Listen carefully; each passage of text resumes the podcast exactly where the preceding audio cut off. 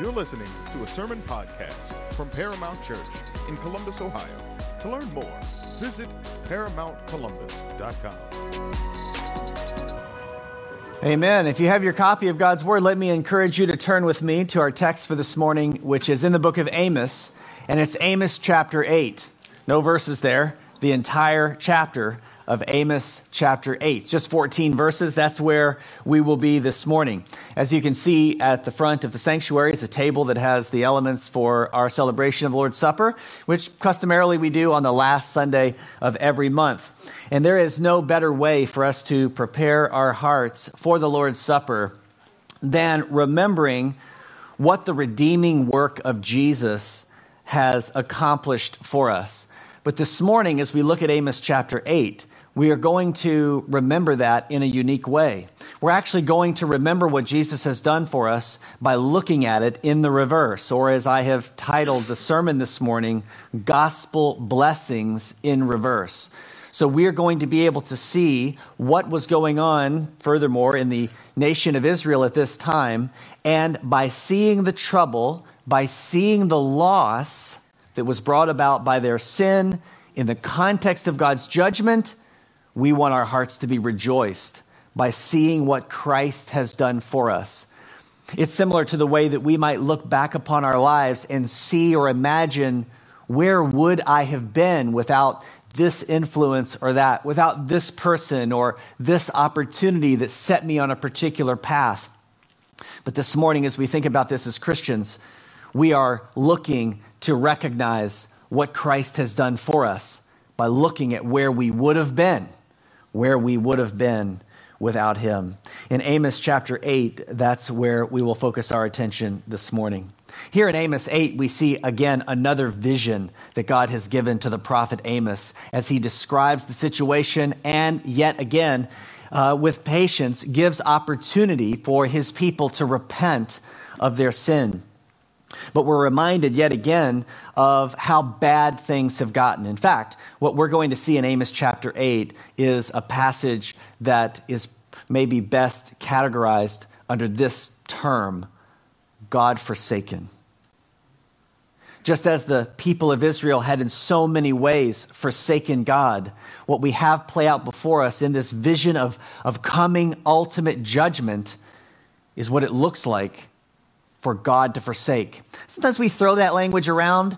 That's language that we're all somewhat familiar with. If you think about maybe a place in the desert, or if you got stranded on the side of the road on a trip with a broken down car, you might refer to either of those two places when you get home as the most God forsaken place in the world.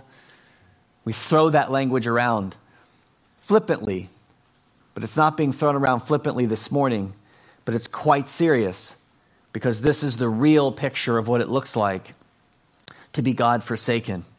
So, as we look at this, we're going to notice three losses that are proclaimed in this vision, and by seeing them, be able to rejoice because of three big benefits that have come to us in Christ. I want to remind you first by looking at verses four through six of exactly how bad the God forsaken situation had become in their forsaking of God.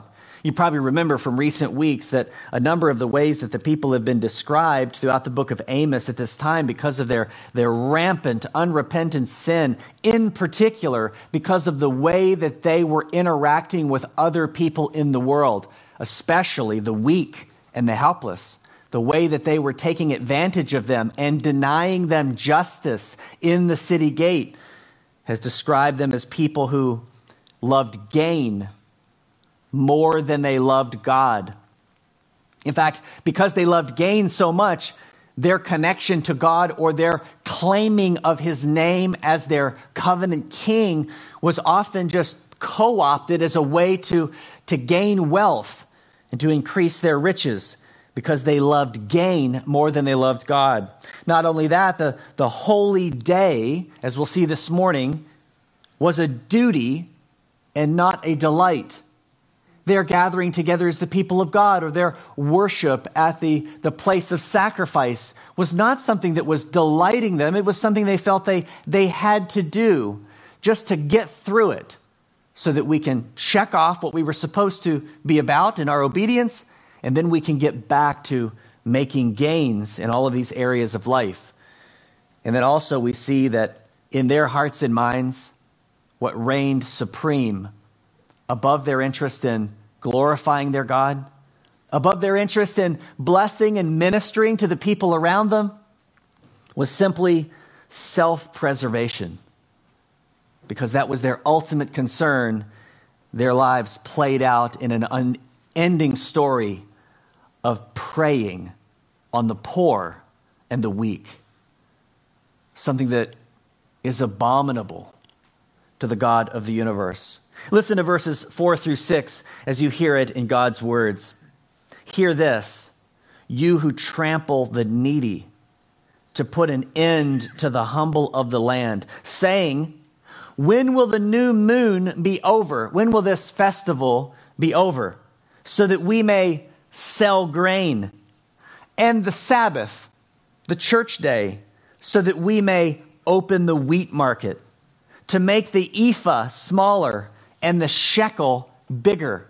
This is where they're, they're taking the economy and they're reversing it around or, or perverting it to their own gain and to cheat with dishonest scales so as to buy the helpless for money and the needy for a pair of sandals, and that we may sell the refuse of the wheat even that wheat that's left over on the ground, which we read in other passages of Scripture, was, was to be left to be gleaned by the poor. Instead, what would they do is they would gather it up. This is the picture of their hearts, gathering that up so that they can sell even the refuse, even what's left over.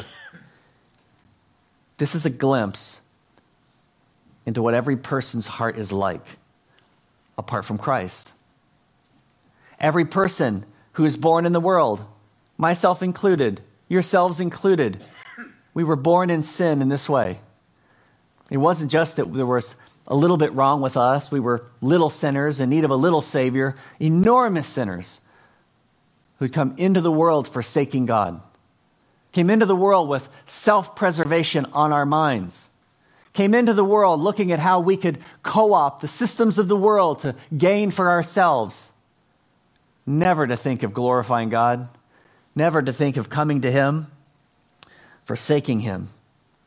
Well, now, as we've seen this continue to play out in the book of Amos, what we're going to see this morning is a sobering, sobering picture of what life would be like, what life is like, if God were to have forsaken us as well. We see three losses in the text this morning. Here's the first it's the loss of life we read this in Amos chapter 8, I think that we can picture both kinds of loss of life, both literal loss of life. That certainly is a consequence of the fall, is it not?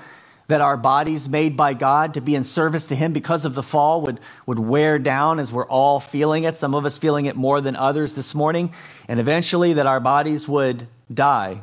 It's part of living under the curse of sin. But also, there is a kind of figurative or spiritual kind of loss of life that is envisioned here as a very serious consequence for sin. I want you to see this morning the desperate situation which their rampant sin had made. God had been forewarning them of coming judgment all through the pages, all through the words of Amos, in an offer of patience, for repentance, and that there might even be release of the, the envisioned judgment that was coming. But instead of heeding that word, they remained steadfast in their sin, and over time, their sin ripened. It ripened like, like a piece of fruit on a vine or on a tree. And in fact, that's the image that God gives Amos here as we look at verse 1. Verse 1 is where this vision begins because we read those words again. This is what the Lord God, the sovereign God, showed me. And behold, Amos says, there was a basket of summer fruit. And he said, What do you see, Amos? And I said, A basket of summer fruit. Then the Lord said to me, The end has come for my people Israel. I will not spare them any longer. The songs of the palace will turn to wailing on that day, declares the Lord God. The corpses will be many, and in every place they will throw them out. Hush. What do you see, Amos? I see a basket of summer fruit. Typically, you and I know I do, love. Love ripened fruit. I remember when I was really young, I would go with my grandparents, Mama and Papa. They lived, if you can't guess it, in South Carolina. That's where all the Mamas and Papas are. And Mama and Papa were faithful to take us there around Greenville, South Carolina, to the strawberry field. And we would go pick strawberries and we would eat them right out of the field. And it was it's just one of the best memories uh, of my childhood. We'd take them home and we'd take those, those ripe strawberries, we would cut them up and put them into these um, little plastic dishes. Mama would put a little piece of foil over top and close it. She would put it in this giant freezer in the basement. It was stacked full of frozen strawberries. And every time I was at Mama's house, I would open that up. She had sprinkled them with sugar first, and they kind of, you know what I'm talking about. They kind of get that syrup going down in there, and then you just eat them frozen right out of there. You got to pick away at them a little bit, and then once you start getting them out, there's nothing like that. It's like life giving to eat those frozen, ripe strawberries.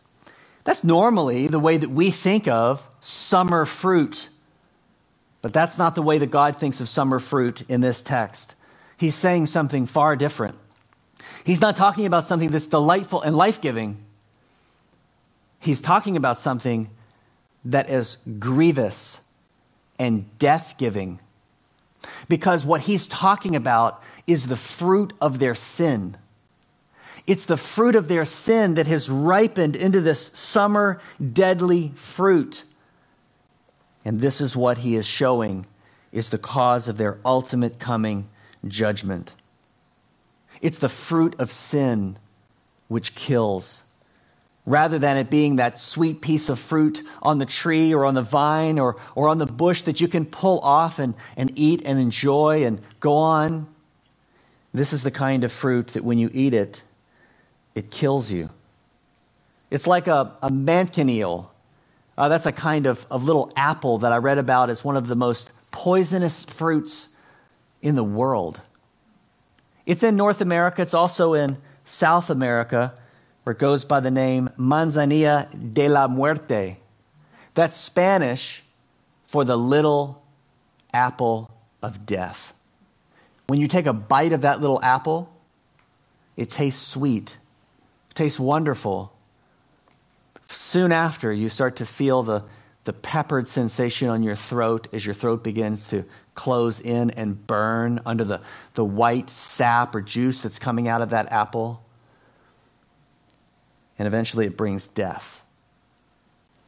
That summer fruit that ripens on the vine among these people is the fruit that brings judgment. You notice how serious it is by the way that God describes it in this vision. What does he say in verse 2 and 3? The end has come for my people Israel I will not spare them any longer. The time of God's patience, he says, is coming to an end. And when it does, the songs of the palace will turn to wailing on that day. Wailing. That, that's the image of, of, of uncontrollable grief and crying and moaning for your loss. The corpses will be many in every place they will throw them out. Corpses on corpses on corpses. And then you see the very last word of verse 3 in my translation says hush. Yours might say silence. It's an emphatic description of the situation that there is silence. Silence because of death, and silence because of grief. This frames for us what is just so bad and just so serious about sin.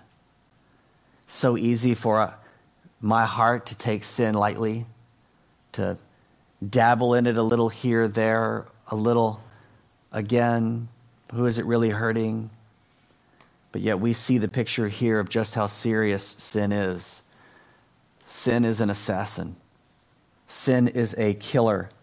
In fact, I think that's why James, in his book of the Bible in chapter 1, personifies sin like a killer. But it's an interesting kind of killer. It's like that little apple of death that starts off appearing and tasting so sweet, and then once it grows up and ripens, it kills you. Listen to what he says when he talks about temptation and sin. He says, But each one is tempted when he's carried away and enticed by his own lust. He puts the responsibility for sin in the heart of every person. The context of this little bit of James is where he's, he's warning that, that no one should ever, when they're feeling tempted, blame God as though God is tempting them. But rather, he shows the source of temptation, which is the source of sin, in their own hearts. Each one is tempted when he's carried away and enticed by his own lust, by his own, another way to put that word, ruling desire. And then he says, then, when lust has conceived, he's using procreation language. He's talking about the image of a baby being conceived in the womb. When lust has conceived, it grows up and ripens, and then it gives birth to sin. And sin, when it has run its course, brings forth death. Whose death does it bring forth? Yours mine. It's our little pet. It's our little baby of sin. It's our little piece of fruit. And when it ripens, it goes unchecked, without repentance, without forgiveness.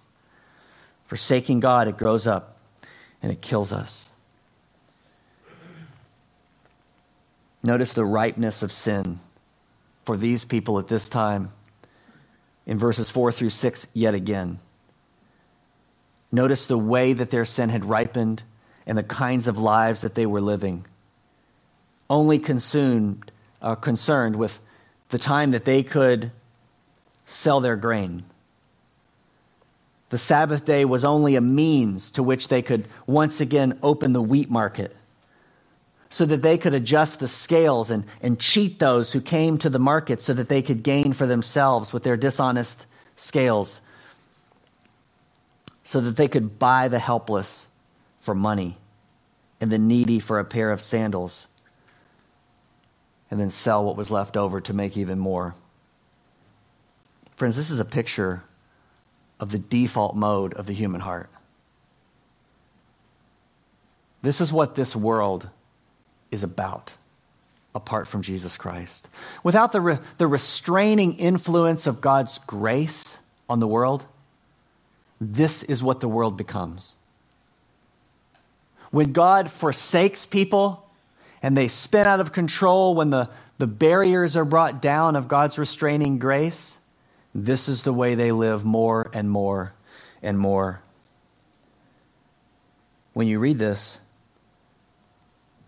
you might sadly think about much of what we see and have seen of recent days, even in the American church even in our own nation. This is the way we operate. Think again about their great sin against the weak. This is highlighted over and over again in the book of Amos.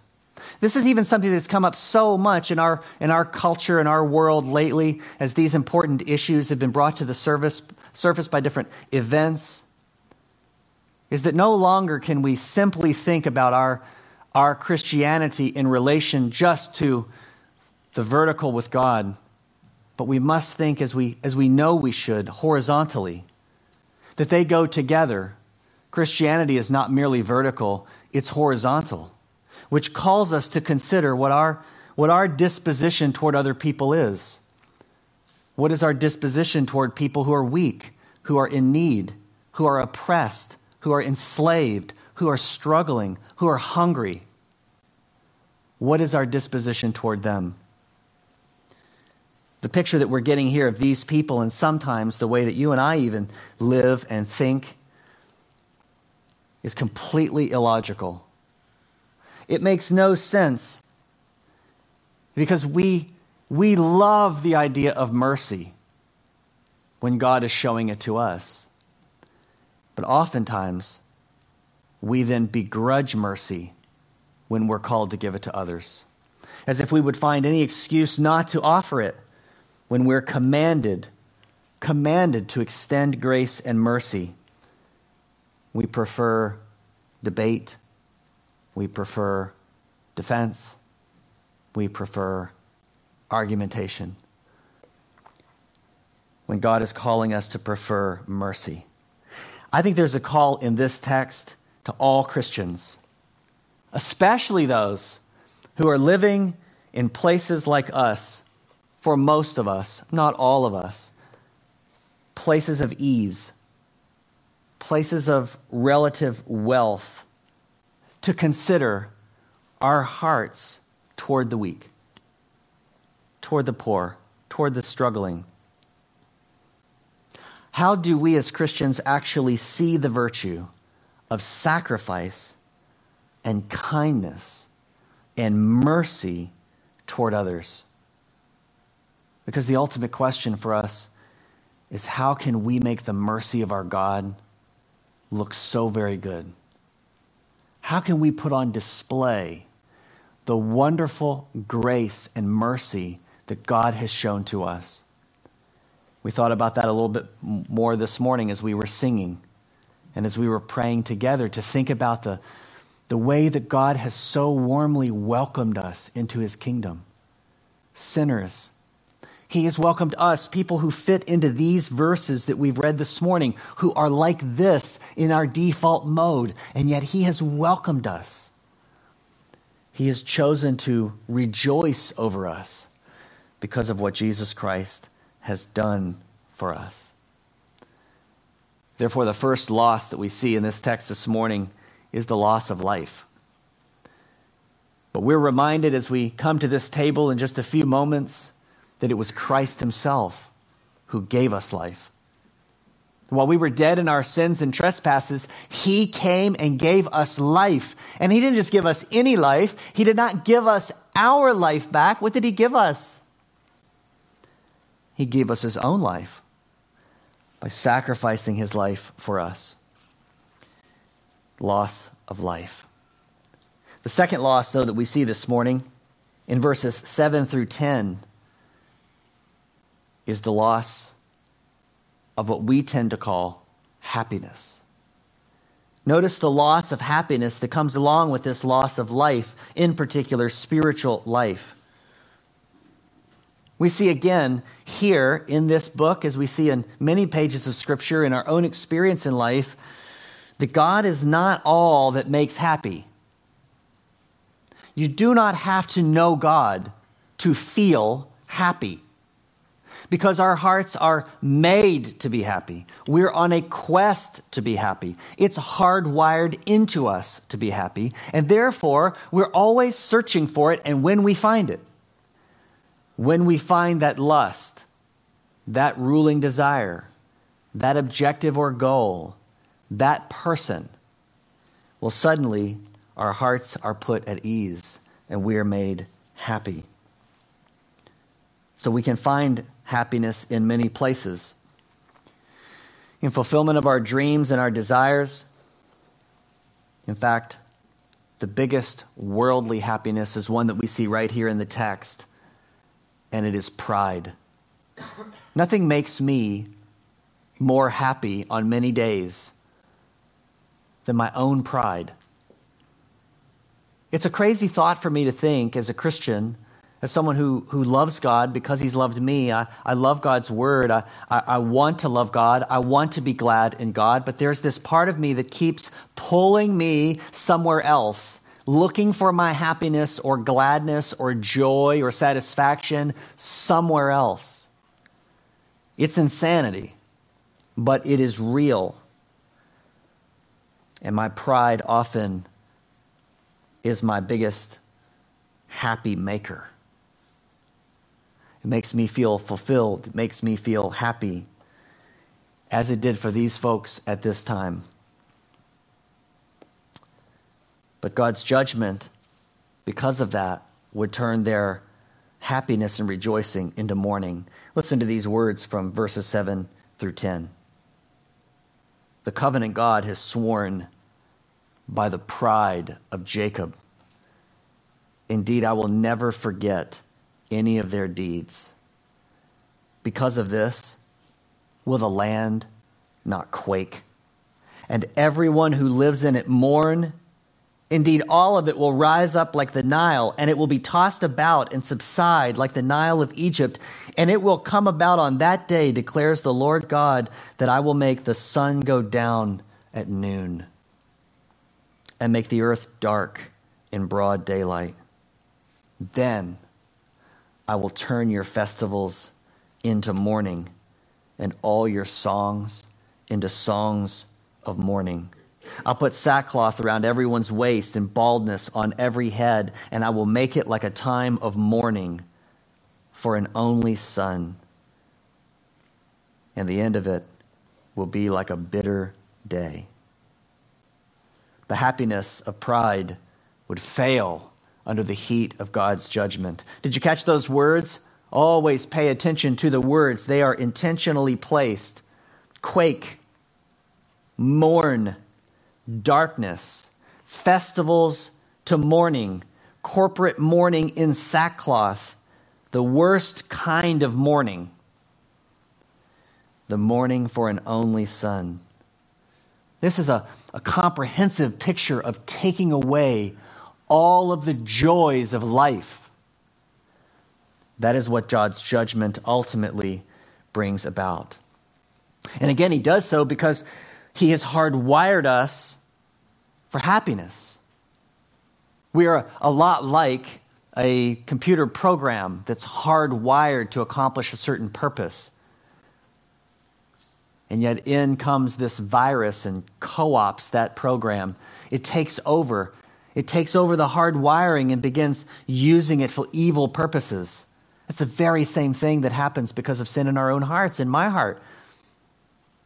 Though I am made to seek my happiness, my gladness in God, which is my ultimate holiness, it's my ultimate hope and satisfaction, yet the virus of sin, the virus of sin has pulled me away and has directed my attention to other things. That's why this is so important and striking. It's so important to see this in this text because we know that we are made for happiness. I want you to think about your life for a moment everything that you do is driven by your desire for happiness.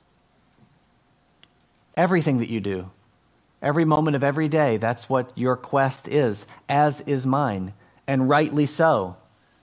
Because when we belong to Christ and when we pursue Him, our desire for happiness and gladness drives us to Him. It drives us to serve Him. It drives us to lose our lives for Him. It drives us to give our lives away for other people.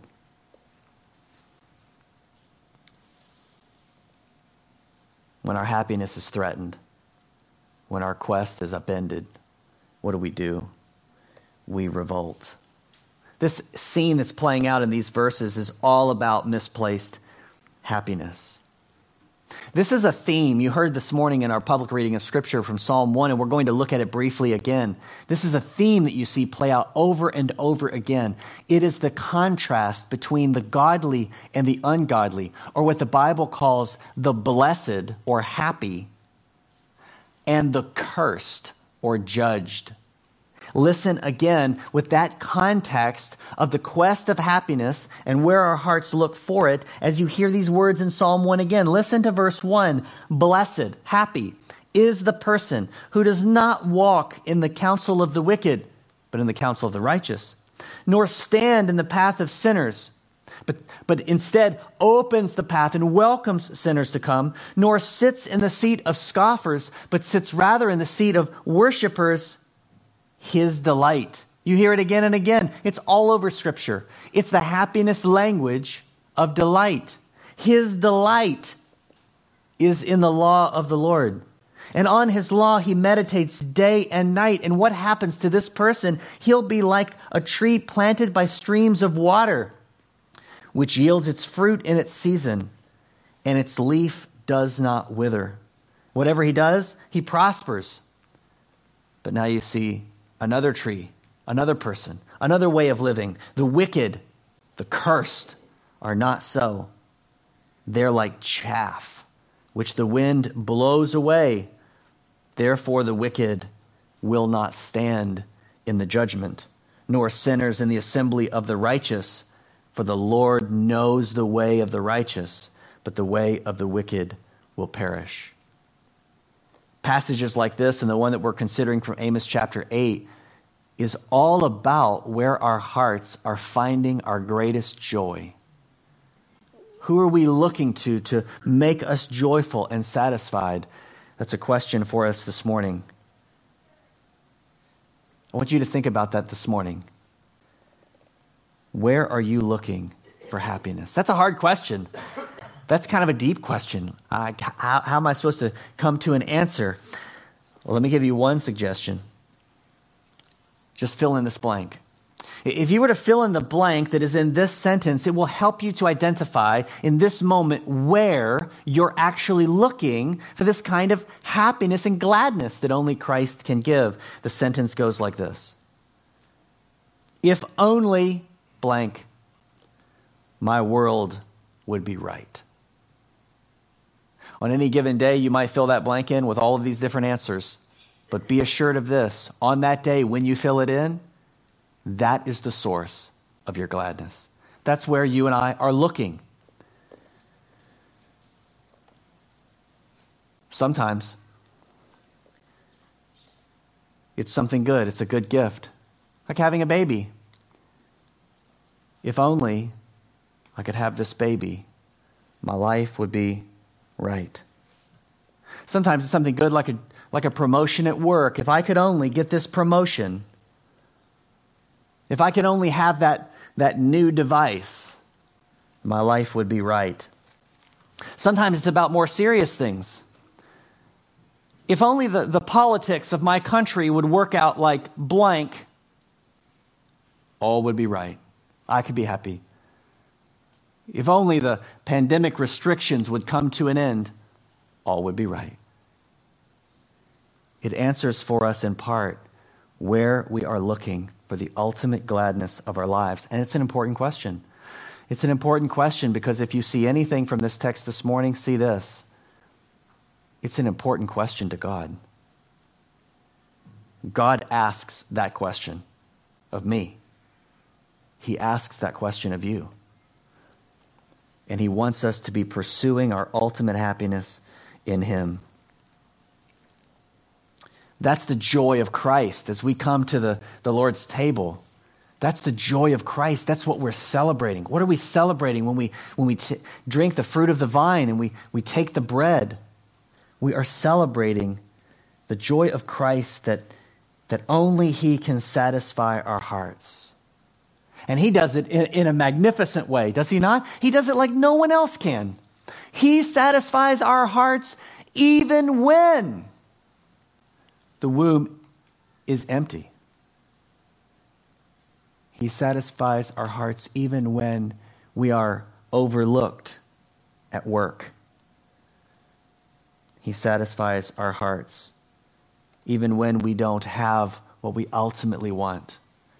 He satisfies our hearts when the wicked rule and when sickness and illness persist. He satisfies our hearts. He does that through the gospel. That's why we say so often we want to make the gospel paramount.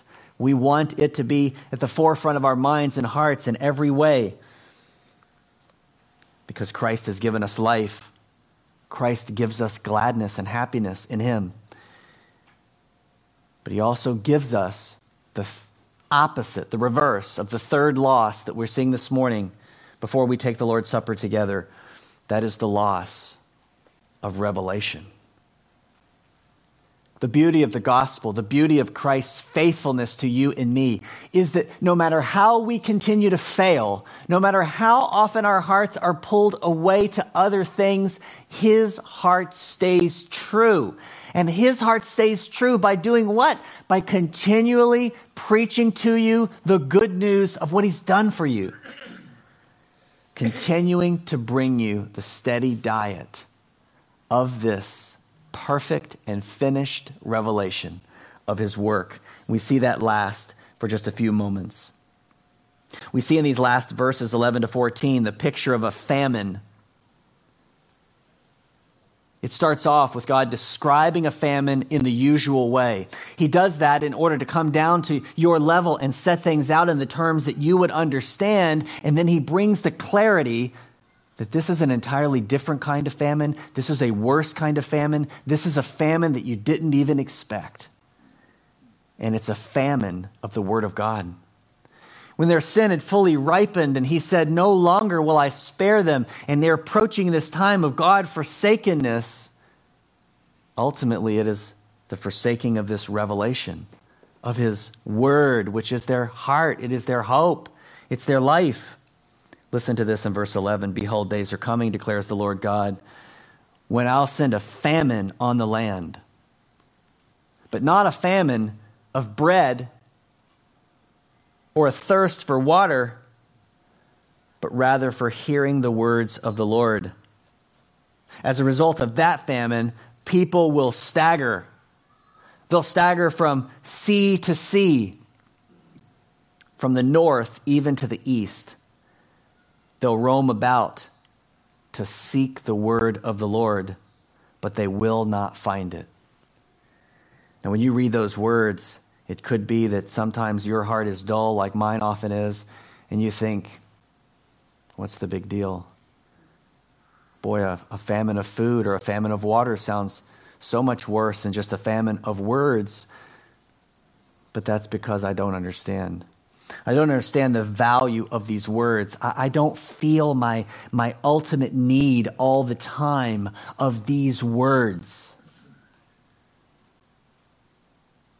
That's why in my daily life, I may go moments or days, or I suppose I could, if unchecked, weeks without really giving consideration to my Bible, to the words of God recorded for me I fall right out of that routine. I just don't feel my need. Famine and fear, as we have learned over the last two years, propel people to do what I heard on the news is happening yet again, and that is to hoard bread, milk, water, toilet paper. Why do people do that? Maybe that's offensive because it's probably going to sound like, why do you do that? Why do I do that? Why do you do that? You do that for the same reason I do that, because you feel your need of it. You know that you want it and you're afraid of losing it. And so you go out like I do and you try to gather up this thing that your heart is set upon that you think you desperately need and you, you get as much of it as you possibly can. Why? Because you're feeling your need of it. And yet, our greatest need is right in front of us. And how seldom, oh, I say this with such conviction, how seldom do I hoard the Word of God? How seldom am I clearing the shelves because I can't get enough? I'll tell you why. It's because I don't feel my need of it. That's one of the dangerous things about living where we live with all of its blessings and all of its wonders and all of its freedoms, it lulls the heart to sleep because we think, what more do I want? What more could I ask for? And the shelves remain stocked with the Word of God while the toilet paper is gone. Israel did not feel their need of this. You see this because they sought their revelation somewhere else. On that day, the beautiful virgins and the young men will faint from thirst. Those who are the most virile, those who are the most energetic, those who are the most ambitious, those who swear by the guilt of Samaria and say, As your God lives, Dan, and as the way of Beersheba lives, they will fall and rise again, uh, and not rise again. They're looking for their revelation somewhere else. They're looking for the words of life somewhere else. I think that all of us have a need to cultivate that feeling, to cultivate a, a deeper appreciation for our need of the Word of God. One that would cause us to sweep off the shelves as much as we could and to, to bring it into our hearts. How do we do that? Before we celebrate the Lord's Supper, I want to give you, by way of just basic application, two points that I hope all of us would focus on that will help cultivate these two priorities. Number one, if you want to feel your need of the Word of God, prioritize ministry to your own heart. That just simply means that, that we need to be aware and mindful, reminding one another and reminding ourselves of what really is in our hearts. You've seen it this morning in this text and many others.